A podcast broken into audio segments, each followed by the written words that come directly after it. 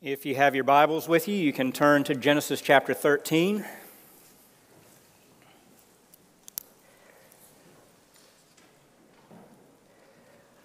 Just a word to you, uh, you parents and kids. This is uh, a communion Sunday, and every so often we like to keep the kids in with us so that they can uh, observe and watch. We find that that's one of uh, the natural curiosity of children. Uh, is something to be harnessed and leveraged uh, for the for their spiritual good. Uh, we hope that when they sit and see what to them probably looks like strange things, that we have an opportunity to tell them. Sort of like uh, when the Lord is, is working with the Israelites in the Old Testament, and He gives them all these things to do, and He tells Moses to tell the people, now it will come about in a certain day that your children will ask you, what does this mean? And then you tell them what it means.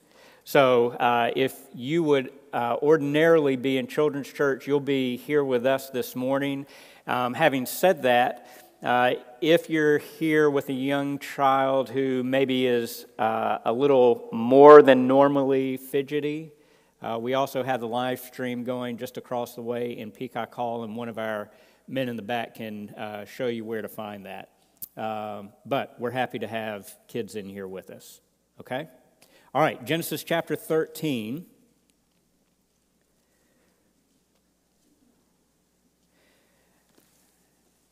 We're going to pick up at verse two and read through the chapter to verse eighteen. As we're reading through this portion of Scripture, what I want you to, to have in mind is to think about what it means for faith in response, uh, how does faith respond to conflict? So here's personal conflict that arises between Abram and Lot. What is, what is the faith response that you give when you are facing interpersonal conflict?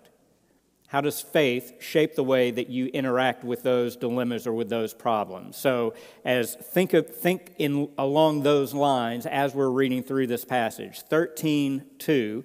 Now Abram was very rich in livestock, in silver, and in gold. He went on his journeys from the Negev as far as Bethel, to the place where his tent had been at the beginning between Bethel and Ai, to the place of the altar which he had made there formerly. And there Abram called on the name of the Lord. Now Lot, who went with Abram, also had flocks and herds and tents, and the land could not sustain them while dwelling together, for their possessions were so great that they were not able to remain together. And there was strife between the herdsmen of Abram's livestock and the herdsmen of Lot's livestock. Now the Canaanite and the Perizzite were dwelling then in the land. So Abram said to Lot, please, let there be no strife between you and me, nor between my herdsmen and your herdsmen, for we are brothers. Is not the whole land before you? Please separate from me. If to the left, then I will go to the right, or if to the right, then I will go to the left. Lot lifted up his eyes and saw all the valley of the Jordan, that it was well watered everywhere. This was before the Lord destroyed Sodom and Gomorrah. Like the garden of the Lord, like the land of Egypt, as you go to Zoar. So Lot chose for himself all the valley of the Jordan, and Lot journeyed eastward. Thus they separated from each other. Abram settled in the land of Canaan, while Lot settled in the cities of the valley and moved his tents as far as Sodom. Now the men of Sodom were wicked exceedingly and sinners against the Lord. The Lord said to Abram after Lot had separated from him, now lift up your eyes and look from the place where you are, northward and southward and eastward and westward. For all the land which you see, I will give it to you and to your descendants forever. I will make your descendants as the dust of the earth, so that if anyone can number the dust of the earth, then your descendants can also be numbered.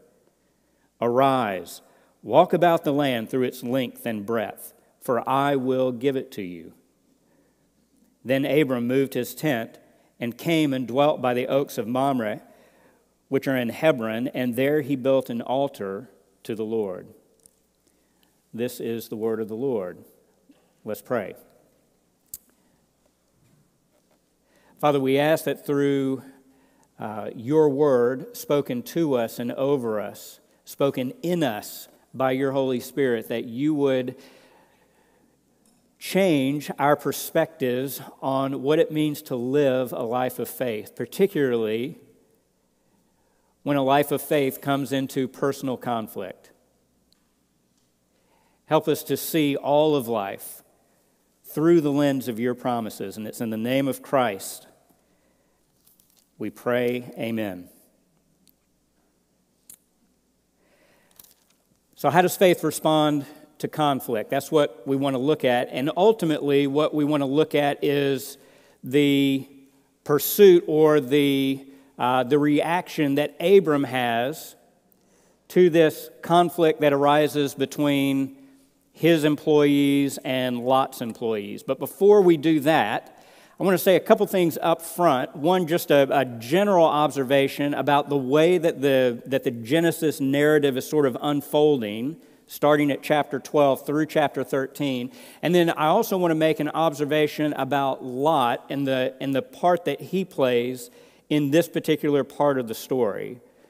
All right, so a couple preliminary observations before we get to what lies at the heart of this passage. First, just in terms of the way that the story unfolds, one of the interesting things about chapters twelve and thirteen is that if you look at the way that the back and forth that goes on here, you'll notice that in twelve, one through nine, you've got the promise being given to Abram and Abram's response to the promise. So they, the initial promise and call to go to a land that I'm going to show you. I'll make your name great. I'll bless you. I'll multiply you. And Abram goes. Right after that opening scene of the promise and Abram's response to the promise spoken to him, we pick up at twelve ten. Where we see this conflict of Abram having to leave the land and go down into Egypt because of a famine, and the near disaster that occurs through this harebrained scheme of trying to save his own life at the expense of his wife. So, promise and conflict. Then we come to chapter thirteen, and chapter thirteen starts out with a new kind of conflict. Conflict between Abram and Lot, or rather, the men associated with Abraham and the men associated with Lot. And then this passage ends with a repetition, or with a repeat, a reminder of the promise. So there's a pattern then. Promise in the first part of chapter twelve, followed by conflict. Conflict followed by promise. Do you see? Promise at, at both ends, with conflict both in Egypt and in the land, lying in between. The simple point in the observation that I want to make is, is that, and this is something that we'll see over and over again, and so it will probably sound like we're beating a dead horse, but because sometimes it takes a while for things to sink in or for the penny to drop, so to speak, this is another good reminder of the fact that simply because you hold the promises of God, you have not been guaranteed or promised the absence of conflict and trouble and strife. One of the things that happens over and over and over again as you go through these narrative portions of Scripture in Genesis with the patriarchs, with Abraham, Isaac, and Jacob, and ultimately then with Joseph at the end, is that there's a, a, sort of a paradoxical way in which the fact that you hold the promise exposes you to conflicts that you probably would have been able to avoid had the promise not been given to you. There are new pressures. There are new issues. There are new ways of thinking and seeing life that come into play that have to be factored in because of the fact that you are an heir to the promises of God and the fact that God has promised to bless you. That changes things about the way that your life works and operates. It will inevitably lead to various forms of conflict. And that's okay. That's true to life in the Old Testament, in the New Testament, and all through church history. So I say that hopefully by way of encouragement, maybe by also, also by way of reminder to say if you happen to be in one of those times of conflict or testing or trial right now, in and of itself, testing and trial and conflict is not an indication or a sign that you are outside of the good grace, purpose, and promise of God. It may actually be that the conflict that you're encountering is precisely because you are walking with the promises of God. Second, Abraham is the main focus in this story because he's the one who holds the promised blessing. He's, he's the future heir. Lot is sort of playing a supporting role or a supporting character in this story, but there is something that we ought to draw attention to in the way that Lot interacts here, because there's sort of a compare and contrast between Abraham's response to the strife and Lot's response to the strife. Because of the conflict that exists between Abraham and Lot, and because of the numerous flocks and herds and wealth and prosperity that they have, the land is not big enough for the two of them. Abram would rather see the two of them part in peace rather than live together, butting heads indefinitely. Abraham takes a, uh, the magnanimous approach, the generous approach of offering Lot first choice of where he will live. And Abram says, wherever you choose, I will vacate that area. I will not enter into it. I will choose something else. In other words, Lot gets first pick. So when you skip down to verse ten, notice the statement. Lot lifted up his eyes and saw all the valley of the Jordan, that it was well watered everywhere. But then the, the narrator gives us God's eye view of the situation and tells us something that Lot can't possibly know. Lot looks, and by the sight, the vision of his eyes, he sees a land that looks good for his future, that looks good for his prosperity, for the support of his family and workers and so on and so forth. Lot does not see the coming destruction. Further, in verse thirteen, we're told that the area that Lot will begin to dwell in, on the outskirts, or eventually even in Sodom, is filled with men who are exceedingly wicked, sinful people. Now, two things need to be said here. Number one, we probably ought not to fault Lot for not knowing what he can't know. Right? All Lot has to work off of in this moment appears to be what his eyes see. And so when his eyes look out and sees, where am I going to settle down? Where am I going to put down roots? He sees an area that looks good for that sort of venture. But as we've already said, there are tons of things that Lot does not see precisely because he can only see by the natural eye. He does not see that in the not-too-distant future, that entire area is going to be destroyed. If he had been able to see the future, do you think he would have moved there? Doubtful.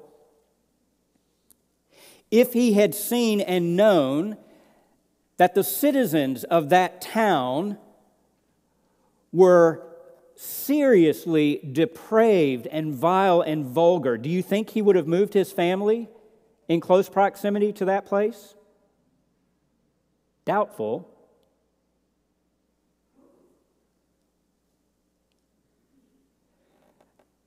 How many times, if we were honest, could we look back and say, God saved me from what my eyes saw?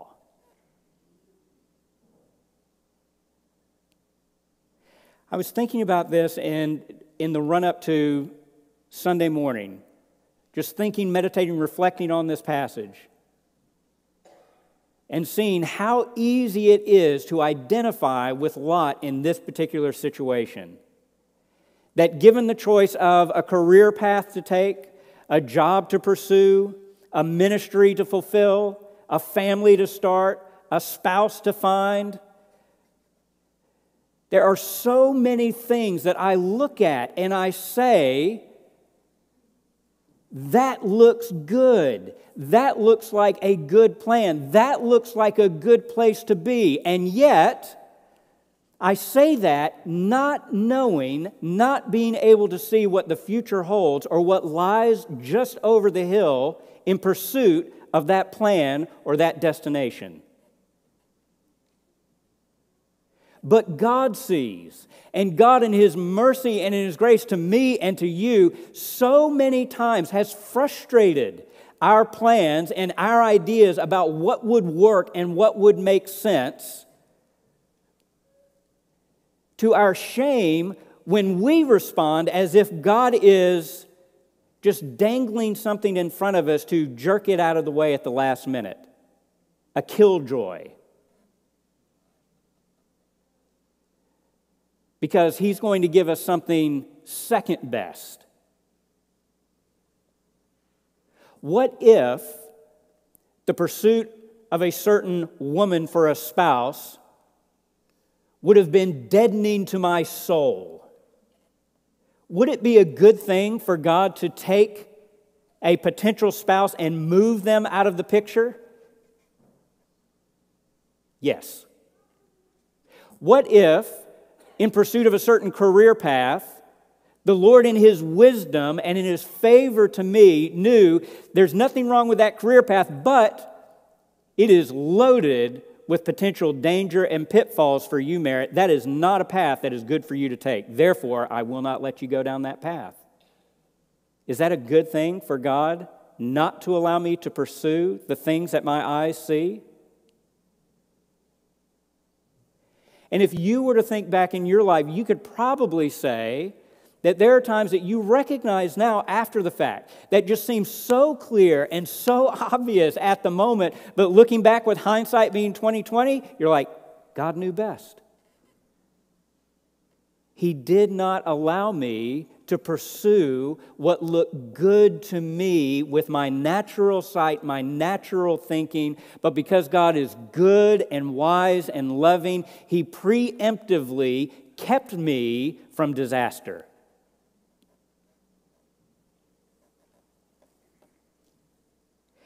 There are other times in which you may look back on your life and you may think, that certainly seemed like the best path for me to take. But for whatever reason, it didn't pan out, or it didn't, it didn't play itself to fruition the way that I thought that it would. And I don't know why God prevented me from walking through that door. That's okay. It's okay not to know why God would keep you from certain things. The question is, in those times when you don't know, are you willing to trust that He still knows best? So Lot parts company with Abram based on what his eyes see, not because in and of itself it's a bad move for Lot to look for good, lush, fertile ground for his family, for his people, for his flocks. But it is a recognition to say that one of the things that's going to be the contrast between Lot and between Abram is the difference between what Lot sees with the natural eye and what Abram sees with the eyes of faith. And so here's the main point that I want to try to drive home as we shift gears to look at the Lord's interaction with Abram, starting at verse fourteen. Faith is going to come into conflict. Inevitably, invariably, because of different threats, because of different people. The one who holds the promise holds everything. The one who holds the promise holds everything. Notice what happens when Lot parts and leaves Abram. Verse fourteen, the Lord said to Abram after Lot had separated from him, now lift up your eyes and look from the place where you are. Don't miss the repetition here. Go back to verse ten. What did Lot do in verse ten? Lot lifted up his eyes to look. The Lord now comes to Abram and says, Lot, or Abram, lift up your eyes and look.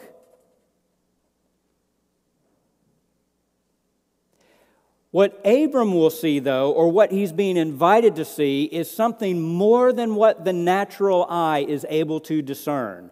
Verse fourteen, lift up your eyes and look from the place where you are, northward and southward and eastward and westward, for all the land which you see, I will give it to you and to your descendants forever.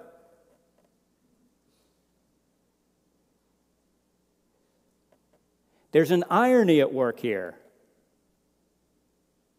Lot is given first choice of the land. Lot looks and he says, I want the best part of the land. I, that looks good to me. That seems like a good vision to pursue. I'm going to take that, that piece, that parcel right there over east of where we are right now. Lot, from a human perspective, appears to be the one who has gotten the better deal out of this arrangement, correct? He got the best of the land. Until you come and you hear God speak a word of promise to Abram, and then all of a sudden you realize that what looked like a massive land grab on the part of Lot is actually very, very small, isn't it? Lot says, he turns and he looks eastward and he says, that's the area I want. What does the Lord say when he comes back to Abram? Does he say, Abram, look to the east and I'll show you some secondary land that will be yours? Abram, now it's time for you to lift up your eyes. But here's what I want you to look at, Abram. I don't want you to look just to the east or just to the west. I want you to look north, south, east, and west. Everywhere that you look, that is yours.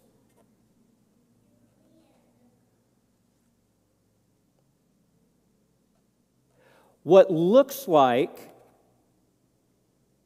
grabbing for too much, what looks like getting the better of Abram in Lot's choice turns out to be pitifully small and insignificant in light of the promise.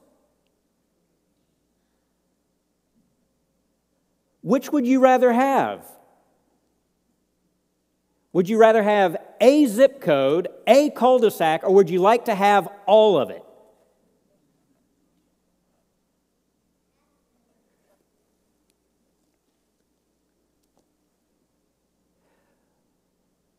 What this means then is because Abraham is told to lift up his eyes and to look and to assess the situation in light of God's word, in light of God's promise, what this means for us is that for those of us who hold the promises of God,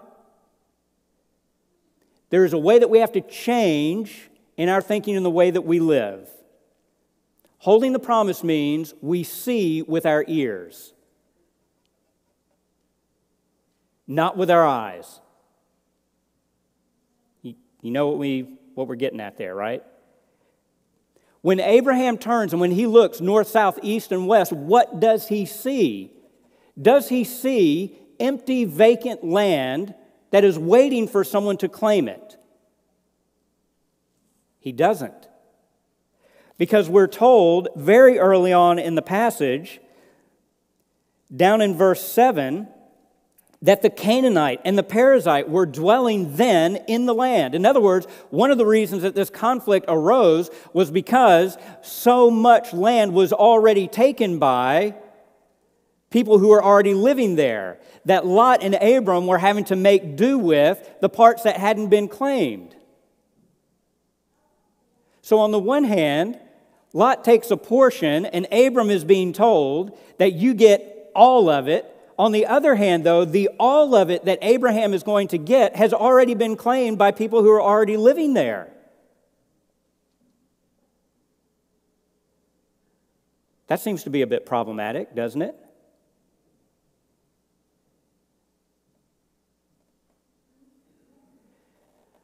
It is a problem if when Abraham looks and sees the world around him, all he does is see it through the natural eye.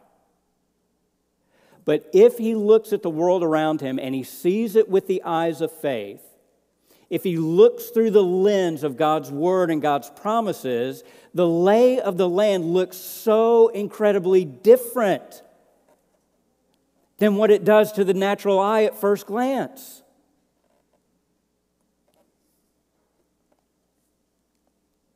We see far more by faith than we do by sight, even though what we see by faith is invisible to the natural eye.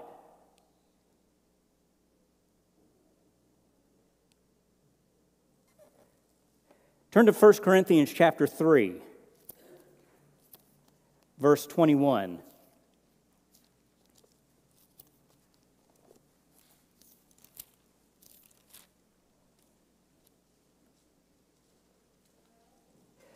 Listen to what Paul says, slightly different context, although it's a statement that Paul makes to people who are in conflict with one another. Instead of staking out land, they're staking out their favorite teachers and using that as a way to signify their spirituality. But listen and gather the general principle of what Paul is saying here and how it relates to what we're looking at in Genesis thirteen. Paul says in First Corinthians three twenty-one, "So then, let no one boast in men, for all things belong to you, whether Paul or Apollos, or Cephas, or the world, or life, or death, or things present, or things to come, all things belong to you. And you belong to Christ, and Christ belongs to God."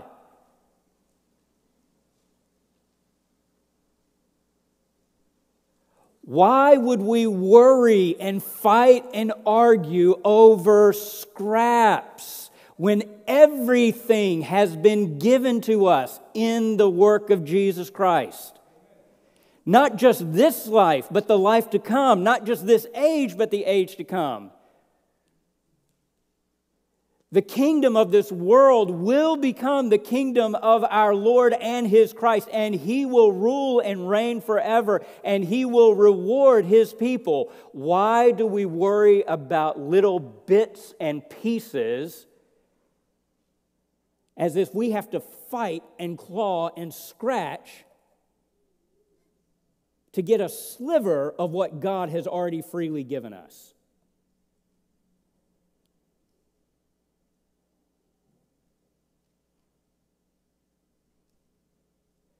Christians should be the most generous people on the face of the planet.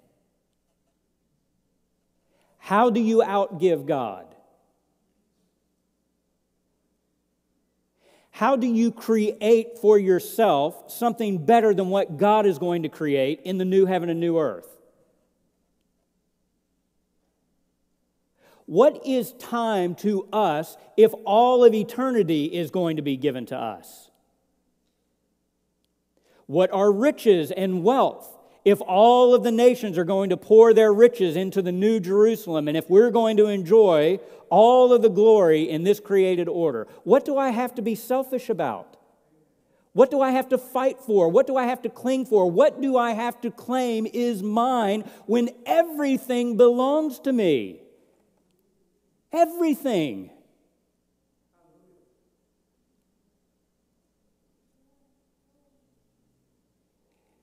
There is not one square inch of this creation that Christ does not look at and declare, "That's mine."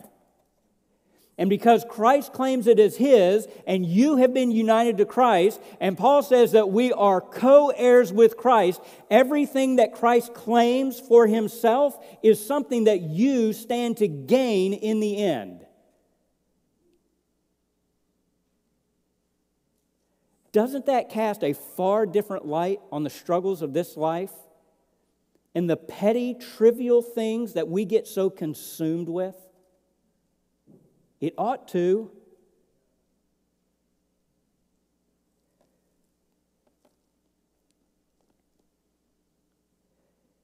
The one who holds the promise of God because of the finished work of Jesus Christ holds everything. And we ought to talk that way and look that way and live that way.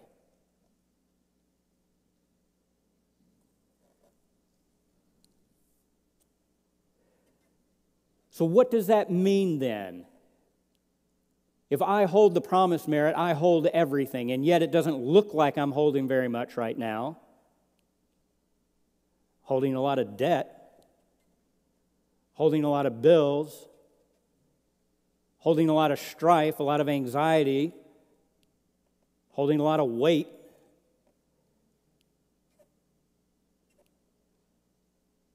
Well, I think what Genesis thirteen goes on to indicate is that what that means for those who are holding on to the promise is that you live the present in light of the future. Your future ought to shape and condition your present moments. Look, for example, at what happens after Abram lifts up his eyes to look at what the Lord puts in front of him to say, Abram, don't sell my promise too short. All of this is coming to you. And then notice what happens after that. Verse seventeen, arise, walk about the land through its length and breadth, for I will give it to you. Old Testament language loves to use traveling imagery to symbolize life. Right? Blessed is the man who does not walk in the counsel of the wicked, nor stand in the path of sinners. The Lord knows the way of the righteous. So here, after reminding Abraham that he's going to get far more than what he could ever hope to secure for himself, then the Lord follows that up and says, now Abraham, go ahead and live in the land knowing that this is coming to you. So Abram, from this point on, ought to be able to walk through the land, and as he bumps into a Canaanite settlement, with all the peace and humility and comfort and calm that a promise holder can muster, should be able to greet them warmly with a smile on the face and think to himself, take care of that piece of property. I'll be back for it later.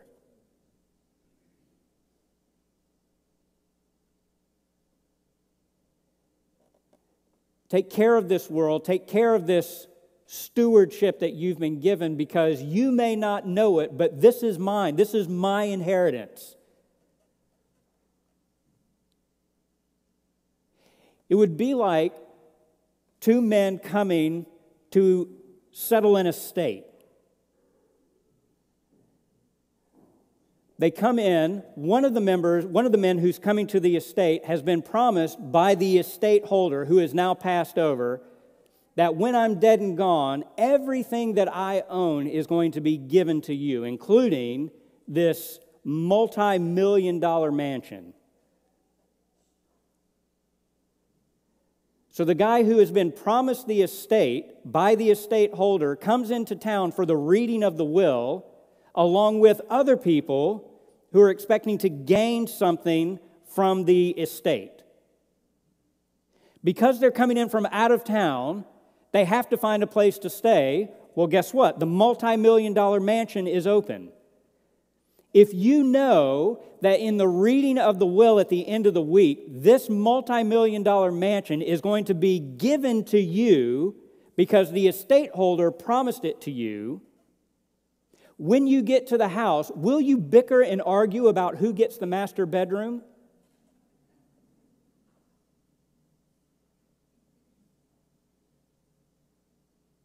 Or do you say, I tell you what, you can take the master bedroom.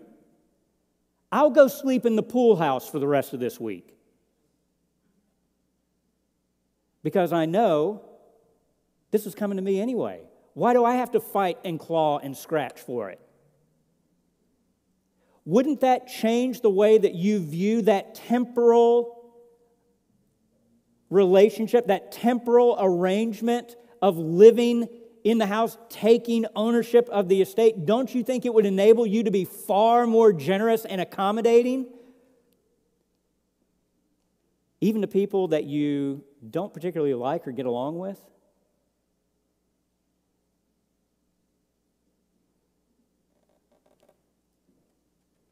If you hold the promise, you have to see things through the eyes of faith.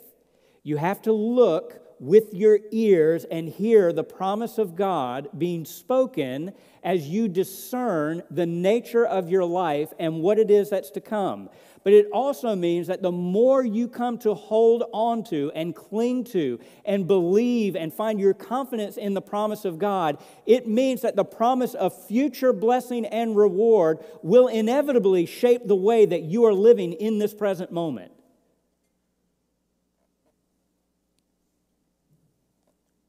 It means that you will get up and go to work knowing that one day your work is going to be pure joy and pure bliss. You'll wake up and you'll go to work knowing that one day you're going to enter into perfect rest.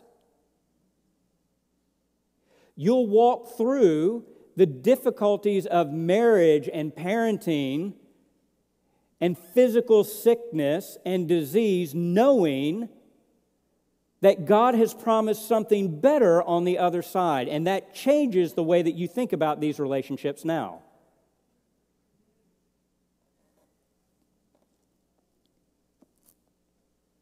It also means that not only will your future shape your present, how you walk, how you live, how you think in this present moment in light of the future, it also means that it frees us up to worship the Lord.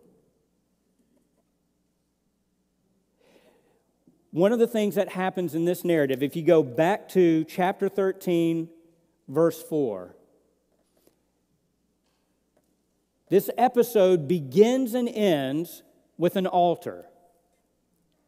Verse four, Abram goes to the place of the altar which he had made there formerly, and there Abram called on the name of the Lord.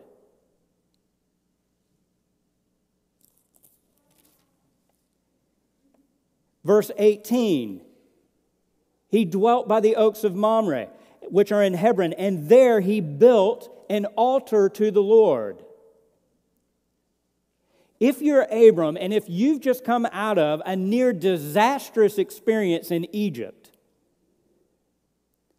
and you come back to the promised land, not simply intact, not simply with your, your wife in tow, but with actually more material prosperity than what you left, doesn't that shape the way that you view any potential conflicts coming in the future? If I can make such a mess of things in Egypt, if my plans are so horrendous, and yet God is so big and so powerful, I tell you what, let's just stop and let's sing. If at the end of the day, Lot takes what looks like the best part of the land, and Abraham is left to fend for himself, but then discovers, no, Abram, Lot actually chose too small. You are getting everything. Doesn't that change the way that you then proceed to walk and live through life? There's a certain sense in which the promise of God unburdens you from the burdens of this life and lets the heart sing with joy, because everything that you could possibly want and desire is going to be given to you. Our problem, our dilemma, is that we're so easily distracted and dissuaded from the certainty of our faith that we feel as if the only way that we can get blessing and reward, the only way that the promise can be secured for us is if we do something to keep it, if we do something to guard it, if we do something to further it or to build it up. You can't do it. What you can do is take the promise of God by faith, believe that every word that comes from the mouth of the Lord is true, and say, no matter what the world looks like around me, I know what the Lord has promised to me. I know what the reward is. I know what the joy is in the life to come, and I'm going to live in light of that reward and that joy now.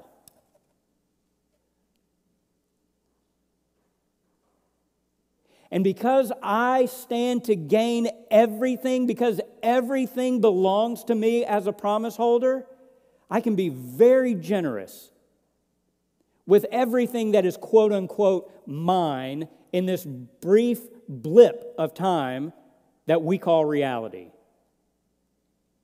that Paul says are really just shadows. We're grasping at phantoms, at vapors, thinking that we are rich and well off. Why try to grab steam, vapors, shadows, as if that means something? Can't you share your shadowy things with other people and let them enjoy it? This is what faith does. Faith takes hold of the promise of God, and it says, because I hold the promise of God, I hold everything, because God holds everything. Holding on to the promise means that as I look and as I assess and discern the nature and all the twists and turns of this life, I will see this life through the lens of faith. I will see this life through my ears as I hear the promises and the Word of God being spoken as I look at the world and people around me. And it also means that because I hold the promise of God, I will live now in light of the future. What I am moving towards, what I stand to gain, will dictate and determine how I live in this present moment, not the reverse.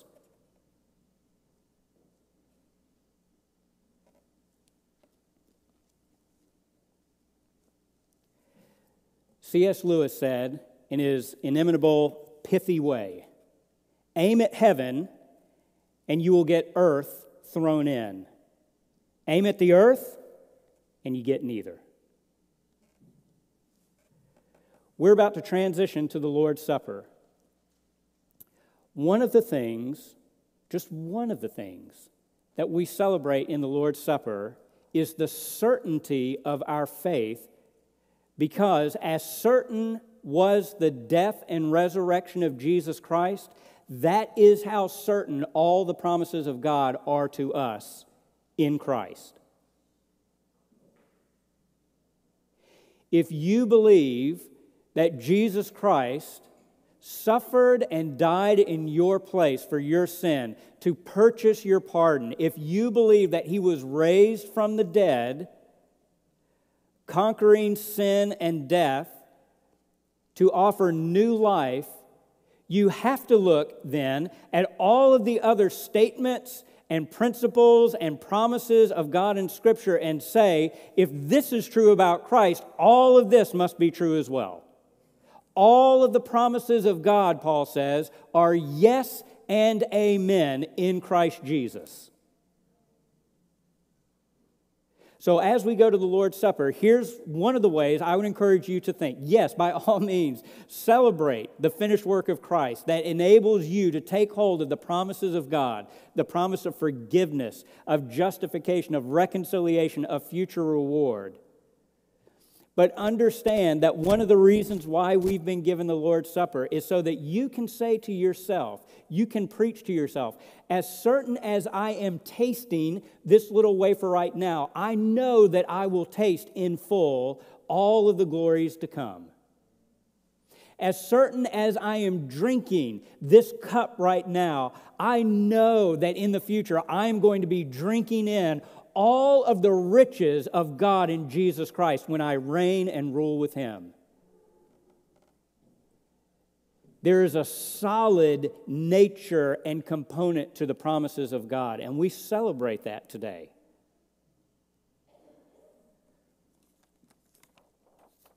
I'll ask our men who are going to help serve the elements if they'll come forward.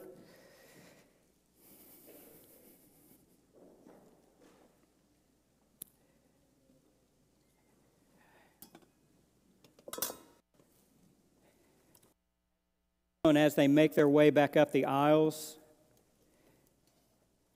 you'll grab one of the prepackaged communion cups that has both the juice and the wafer. Pause just for a moment. Wait until uh, we're done with the music, and I'll lead us through the partaking of the elements. Men, go ahead.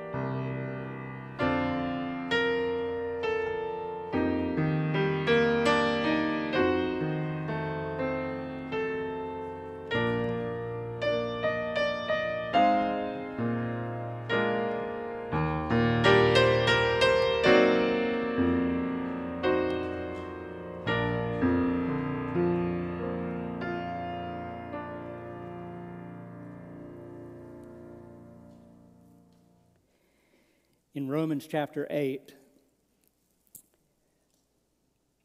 Paul says this, The Spirit himself, Romans eight sixteen, the Spirit himself testifies with our spirit that we are children of God. And if children, heirs also, heirs of God, and fellow heirs, co-heirs with Christ, if indeed we suffer with him, so that we may also be glorified with him. Present suffering, future reward. Austerity now, glory to come. He goes on to say in Romans eight, verse thirty-two, he, referring to the Father, he who did not spare his own Son, but delivered him over for us all, how will he not also with him freely give us all things?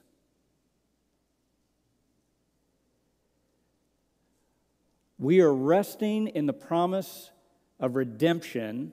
We are resting on the promise of God of future glory that is going to be given to us because of Jesus Christ. We stand to be heirs of all of creation. And Paul goes on to say, the certainty of our coming reward is rooted in the fact that God has already given what is most infinitely valuable and precious, that is his own Son. If he has given the one infinite and valuable gift, that is himself, why would God quibble and withdraw any other lesser blessing? He's already given us the greatest. Everything else pales in comparison. He gives freely and generously, and all we have to do is take and receive. So if you'll take the wafer out of your communion cup, the thin, clear plastic should peel off first and get you to your wafer.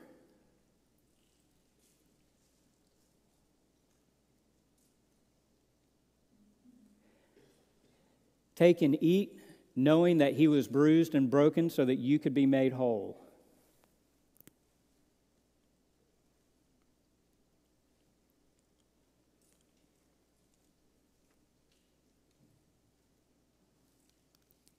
And if you'll take the cup,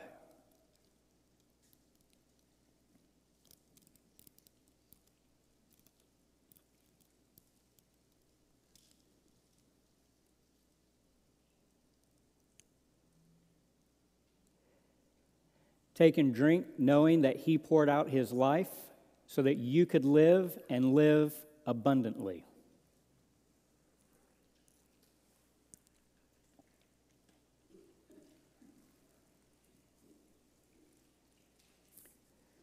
Let's pray.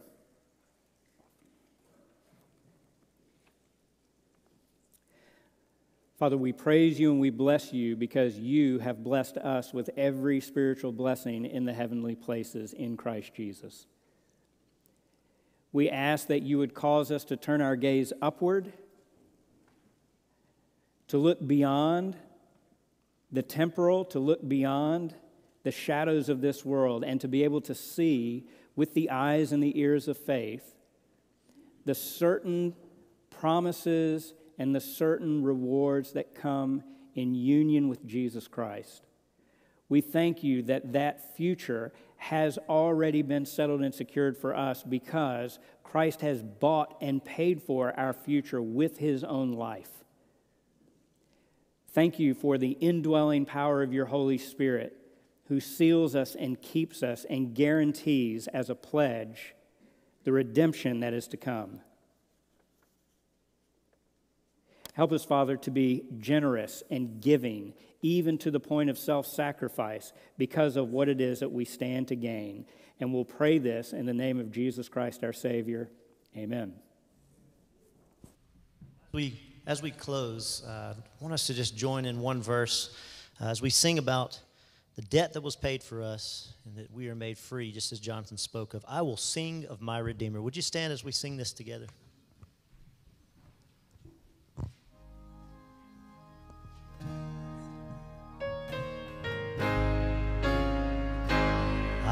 I will sing of my Redeemer and his wondrous love to me.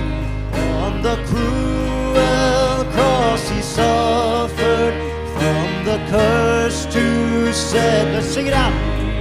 Sing, oh sing of my Redeemer, with his blood he purchased me. On the cross he sealed my pardon, paid the debt and made me free.